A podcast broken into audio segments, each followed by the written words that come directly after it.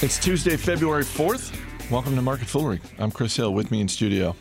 Mr. Jason Moser. Thanks for being here. Well, Mister, I mean, let's just. Uh, Jason's fine, and I tell everybody, no, there's no sir. Doctor Jason No Moser. formalities here. Doctor, I guess that's nice. I kind of like Surgical doctor Jason Moser. uh, earnings season rolls on. We've got entertainment, we've got apparel. Uh, we're going to start with Google's parent company. Alphabet is, at least for the moment, no longer a member of Club Trillion. Shares of Alphabet down 3%, despite the fact that fourth quarter profits came in higher than expected, but revenue was light. Um, and so the market cap is, I don't know, only $990 billion. Um, do you support this? And by this, I mean the, the slight market sell off. It seems a little bit like nitpicking. I, well, yeah. I mean, I think it is nitpicking. I think when you look at everything together, uh, I mean, this is still very strong business. It's one that I own personally. It's one that I'm going to hang on to. Um, I think that for investors, this was a great quarter from the perspective we got some more granularity in in how the company's making its money. Right? They broke out the YouTube revenue and the cloud revenue um, I For mean, the now- first time. yeah, and, and I mean, you know, we always speculated how much money YouTube was making. I mean, now we know. I mean, they reached fifteen billion dollars in ads in 2019. That grew 36 percent versus a year ago. It's not surprising at all, but it's just really nice to see.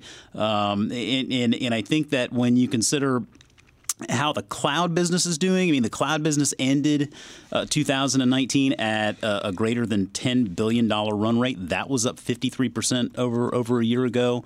Uh, now, I mean, to put that in context, I mean, 10 billion run rate for for the year. I mean, Amazon just recorded 10 billion dollars for the quarter. In, in AWS. So Amazon's still really the elephant in the room. But I mean, Google is picking up share. They're they're growing a little bit more quickly. And so we had talked about that last week on Motley Fool Money. Ron mentioned, you know, hey, listen, Microsoft and, and Alphabet, they're they're picking up share in that space, and, and there's no question there. And, and now they've confirmed it by giving us some some more solid data uh, with which to, to go. Are you surprised they broke out the cloud and YouTube uh, segments? I'm not. I mean, it, it, at some point or another, you have to do that, and uh, well, you don't have to, but You I think don't have it to, but them. I, I guess my question is: Isn't it?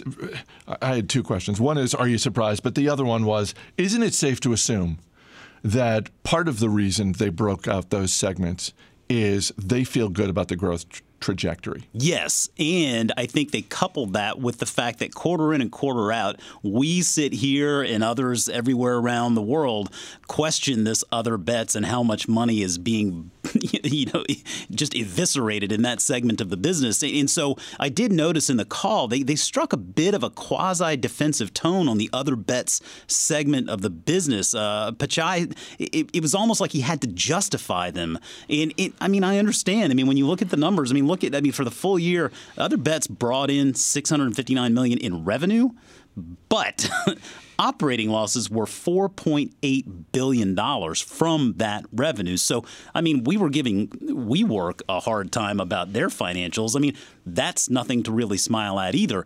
But we also understand why they're doing that. We also understand this is a business that affords them the opportunity to do that. And so I, I think really breaking out the YouTube and, and the cloud revenue it's a way for them to steer the conversation maybe away from the other bets and the advertising, uh, talk about some of the other strengths of the business. And so, I mean, you know, I, I think all things considered, uh, it, it, I mean, it was another encouraging looking quarter. I mean, the number of cloud deals uh, over $50 million doubled from a year ago. So certainly they continue to grow that space. They have customers like Activision, Blizzard, Wayfair, Lowe's, among others. Uh, 120 billion dollars in cash on the balance sheet. I mean, that's really tough to compete with. They can do a lot of fun stuff with that kind of money, um, and, and, they continue to repurchase shares. It was interesting. I thought they repurchased uh, over six billion dollars in shares in the fourth quarter. That was more than double what they were purchased a year ago. So clearly, they're seeing some value in their own stock.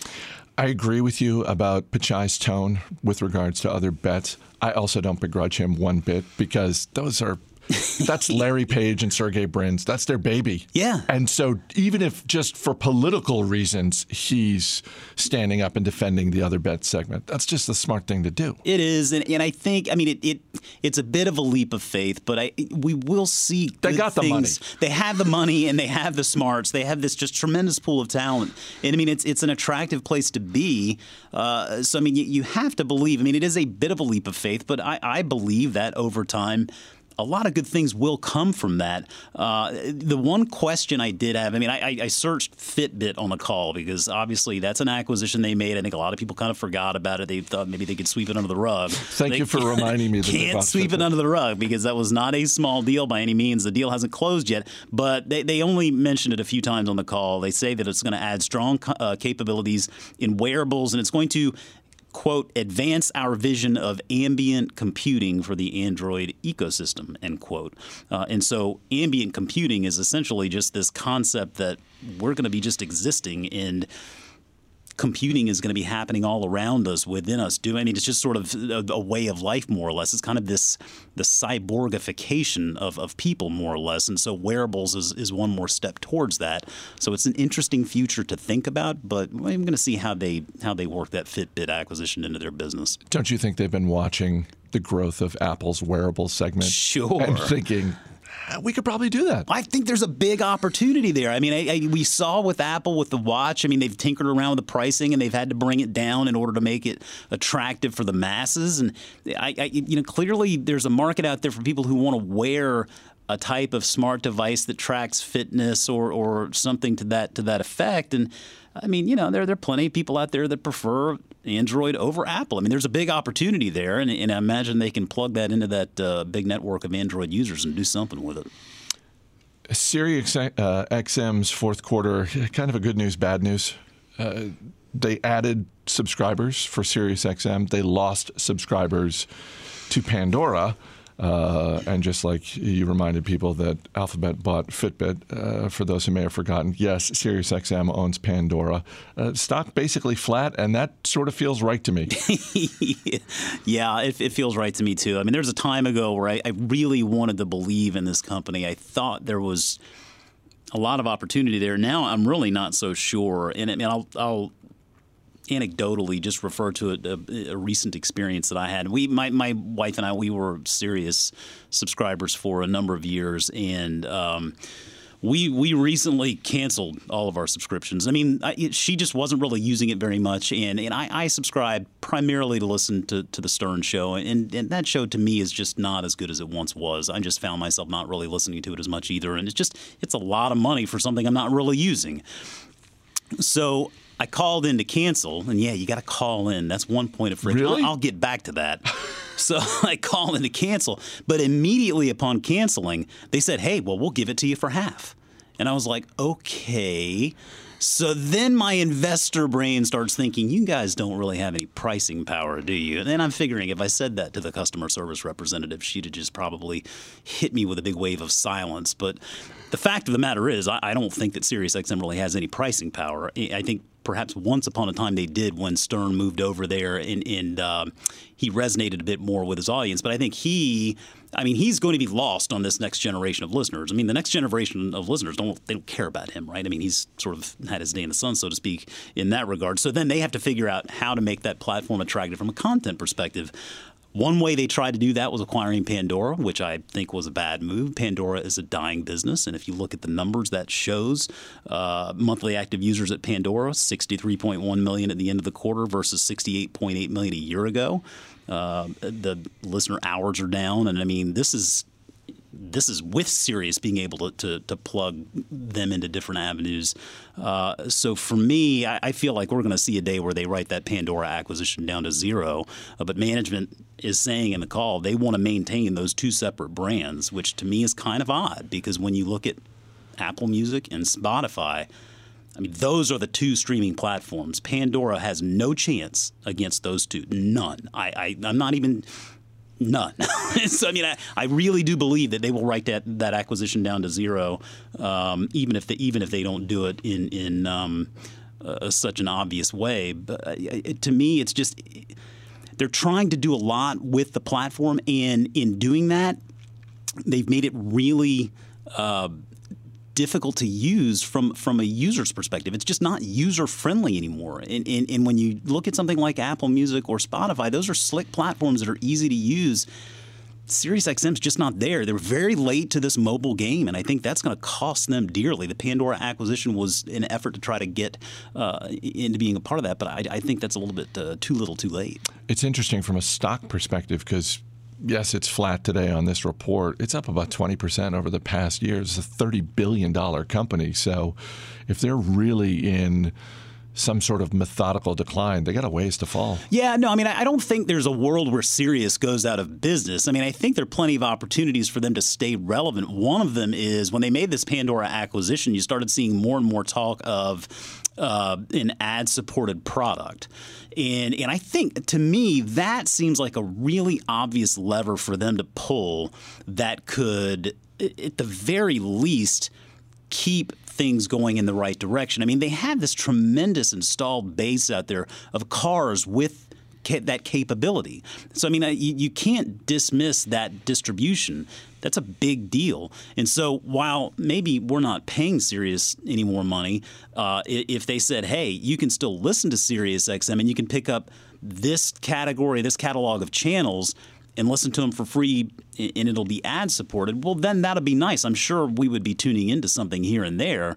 Um, again, I mean, ad support is only going to take you so far. And again, they still have to contend with where the the listeners really are going in and the money in the listeners, the numbers all tell you. I mean, Spotify and Apple are, are where the listeners are going. Sirius has got a lot of work to do to be able to catch up with uh, how user friendly those platforms are. And I will tell you, like, when they offered me that half off, I thought that's nice, but no. And they said, well, why don't we try a month to month? And I said, that's nice, but no. And you want to know why? because in order to cancel, I'm going to have to call you back. and I'm not doing that ever again.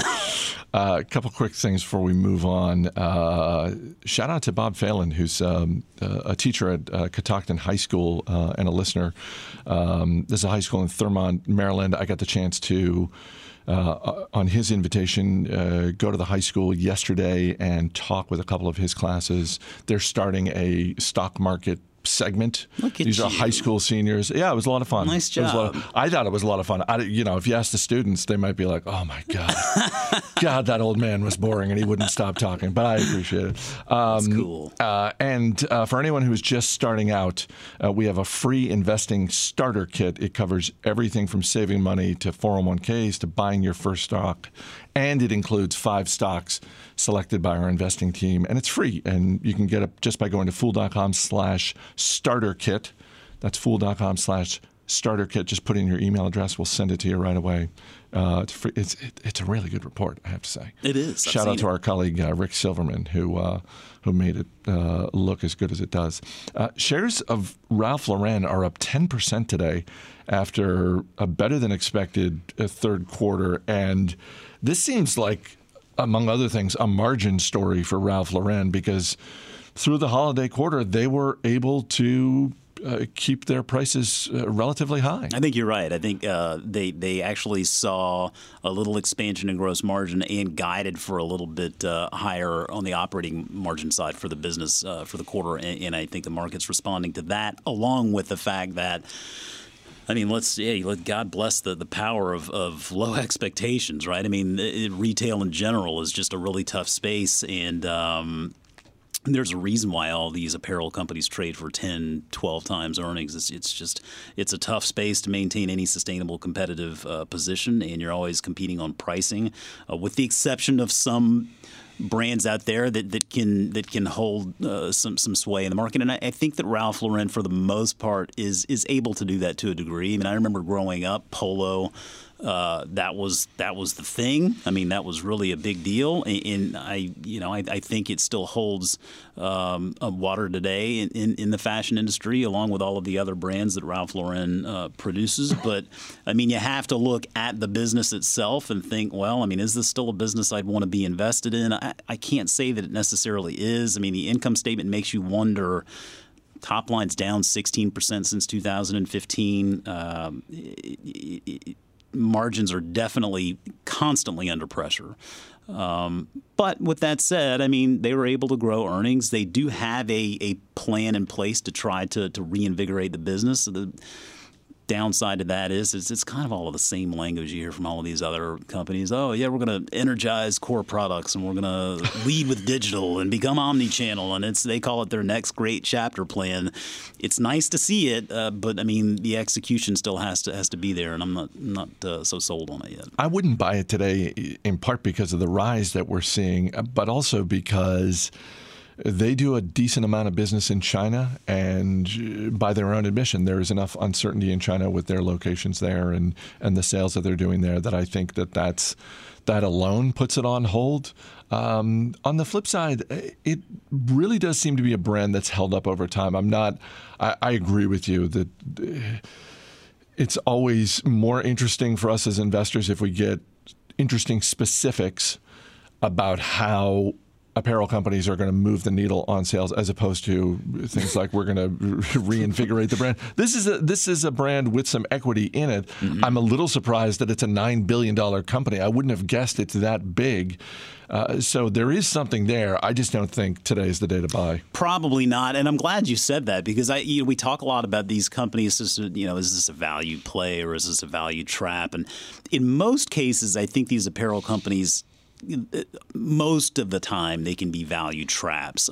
Every once in a while, though, you find a business with some brand power there. And I think this is an example of one where if you buy it at the right price, there, there probably is a nice value play here. Uh, today today probably isn't the day. Uh, but I mean, you, you look at their balance sheet, better than one billion dollars in net cash, and again, they, they bumped up uh, expectations on the operating margin side for the for the quarter uh, that we're in now. And, and I, I think at the right price, this could be a fun value investment because, again, I mean, it is a big company with a rich history, uh, smart leadership, and uh, I, I, think still better days to come, honestly. Before we wrap up on yesterday's show, Mac and Andy and Ron talked about the Super Bowl ads. I enjoyed the conversation and, and found myself agreeing with the general tone of the conversation with respect to the ads from Amazon, Hyundai, et cetera. Uh, in part because we were talking about this before we came in the studio. In part because I, I, I felt like they did a good job, not just of being humorous, but also of featuring the product. Uh, we were talking to Austin Morgan, and uh, I asked him, "What'd you think of the ads?" And he said, "I really like that Jason uh, Momoa commercial, but I can't remember what it's for." and I thought, you know what? Now that you mention it, I can't remember what it was for either, and I think that's always a trap for those companies when they're coming up with the creative is like, yeah, that was a funny commercial. I couldn't tell you what that product was. I yeah, I'm drawing a blank too. Whereas the now, Hyundai I, Sonata with the Smart Pack, yeah, that's I mean that was great. the Ghost Car, I yeah. mean that was that was good. I mean I think that's to me, and, and I said this to my wife the evening of watching the game to me, through the years, I feel like the Super Bowl commercials have jumped the shark. I think they're just abjectly worse today than they were 10 years ago. Um, I don't know why that is. I mean, it does seem like we're in a tough creative spell where they're trying to reboot everything, and so maybe that's maybe that, that those creative headwinds are, are carrying over into commercials as well. But I, I do I do agree with you start throwing stars in these commercials, and it's like you, you got to be careful because you, mem- you, may remember the star, but you don't remember what the commercial was for. And I, I, think of the one that had Toby from The Office, and I mean, I love The Office. I cannot remember what the commercial was for. Now, on the flip side, I do remember the Dwight Little Caesars commercial, right? Rainn Wilson in the Little Caesars commercial. Maybe that's just because I ate a lot of Little Caesars when I was growing up. I don't know, but yeah, I mean, that, that to me, I feel like. Um, yeah, I, I, feel like maybe we've passed the Super Bowl commercials prime, but every once in a while there, there are a couple of outliers. The, the, Ghost Cow was by far and away my favorite. So they mentioned on yesterday's show that those were the top five ads according to Ad Meter, And there was one ad that I saw for a publicly traded company. And I thought to myself, if that stock is down on Monday, it's not going to surprise me at all. And the the public company is Intuit, and Intuit is the parent company of TurboTax, because I thought that ad was atrocious, and it ranked 44th on the ad meter list. So I felt shame. vindicated seeing that. I'm not I'm not wishing anything bad on Intuit shareholders, and in fact, the stock was up a half a percent on Monday, something like that. But I just thought, no Just stop. No, getting the spot, paying the money, that's only half the job. You still got to deliver the goods, and, and that's that's a lot easier said than done. Jason Moser, thanks for being here. Thank you. As always, people on the program may have interest in the stocks they talk about, and the Motley Fool may have formal recommendations for or against. So don't buy or sell stocks based solely on what you hear. That's going to do it for this edition of Market Foolery. The show's mixed by Dan Boyd. I'm Chris Hill. Thanks for listening. We'll see you tomorrow.